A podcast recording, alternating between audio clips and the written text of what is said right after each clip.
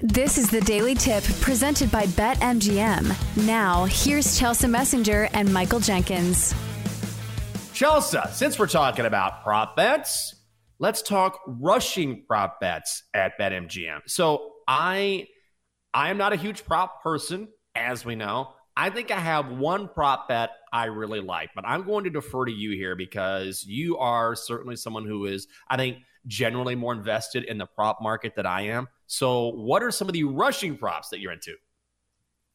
Yeah, so let's start with our flow chart of how to handicap this game. You start with the matchups here. The Niners all season long have not been a run defense to go against. If you look at them overall, one of the worst run defenses to go against for opposing quarterbacks, giving up the second fewest, fewest uh, fantasy points to opposing running backs all season long. And even if you look at the yards per carry, they're giving up just 4.1 yards per carry. If you look at the Chiefs, they're pretty much middle of the pack against the run, which is why we continue to scratch our heads for why the Ravens didn't run the football or at least attempt to against this Chiefs run defense.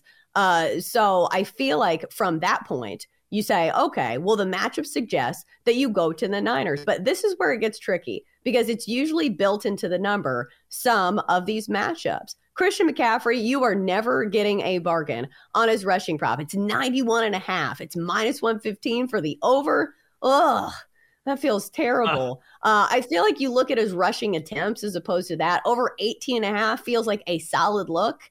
I think they will try to establish the run on this one. The sabotage factor is if they get behind in this game. But still, mm-hmm. Christian McCaffrey is such a huge part of this offense that I feel like he is game uh, script proof. It doesn't matter the game script for Christian McCaffrey. He's going to get his touches. So let's look at the, mm-hmm. the the game logs for him. He hit 20 last time against the Lions. That was a game where they were having to come from behind as well. I uh, had 17 against the Packers, so he didn't get it there. He had 98 yards rushing, uh, and then only had 14 against the Commanders. But that game was not close.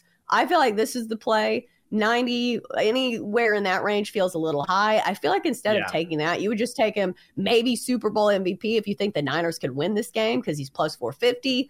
Still, it's tricky because the numbers are just so high.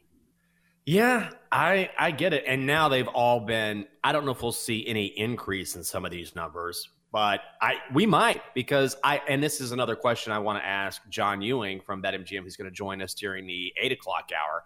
But I, I think maybe as we get closer to game time, and this is just an assumption on my part, I think we'll see more and more money come in, right? Like that's when the public is really going to come in right before the game, maybe a couple days before the game.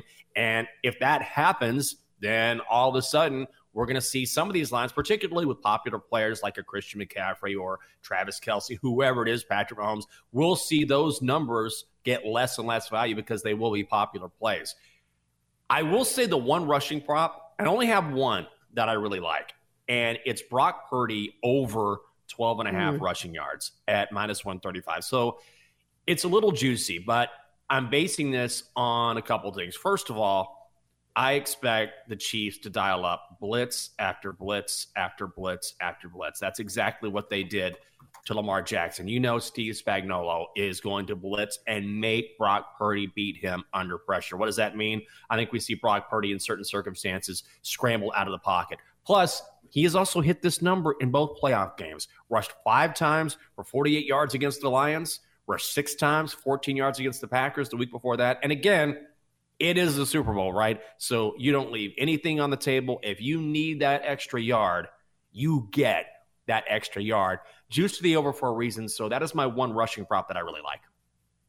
Yeah, like that one as well. I think we were talking about that earlier in the week, just because mm-hmm. the number is so low. So, from a prop standpoint, you look at either the matchup is really good or the number just feels too low because usually these numbers are based on season long averages. Maybe they're, mm-hmm. you know, zhuzhed up a little bit by the recent splits, but still, like you said, the upside for Brock Purdy is massive in this one, especially when it's yeah. 12 and a half. He could get that in one run. In fact, I think he did that last game where he had that big run. I believe it was towards the end of the game where he ran for a first down. So somebody who is not given a lot of credit for being quote unquote athletic or a great runner, right. but still 12 and a half is a very low number. And this is the biggest game of his career Do you think he's not going to, you know, take off running if he thinks he can get a first down with his legs? Absolutely, he's going to do that. So, I really like this one as well.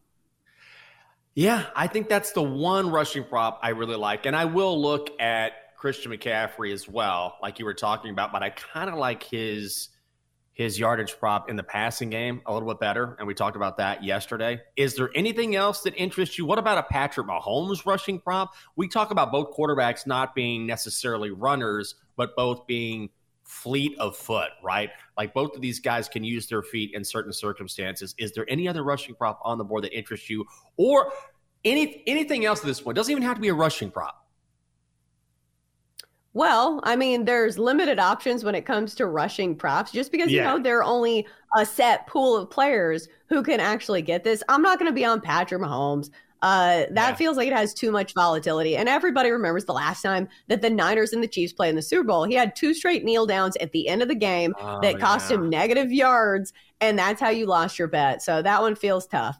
I would say Isaiah Pacheco, 66 and a half is the number. But again, the matchup is not good. The Niners have been great against the run all season long. That is a big sabotage factor. So you want all the factors pointing in the correct direction. That one has, you know, opposing flags on each side. Maybe you take him for an anytime touchdown because, you know, that's, I guess, a rushing uh prop if you look at anytime touchdowns. Yeah. Christian McCaffrey, never any value there. He's minus 225. But maybe Isaiah Pacheco. Let's see the number minus 130. How about Isaiah Pacheco to punch it in? Oh, I think I like that a lot better. The McCaffrey, I mean, I feel like Chris McCaffrey will score, but also, God, I'm not laying that number. So Pacheco, I like much, much better if the Chiefs get in the red zone. For more, listen to the Daily Tip presented by BetMGM. Weekday mornings from 6 to 9 Eastern on the BetQL network, the Audacy app, or wherever you get your podcasts.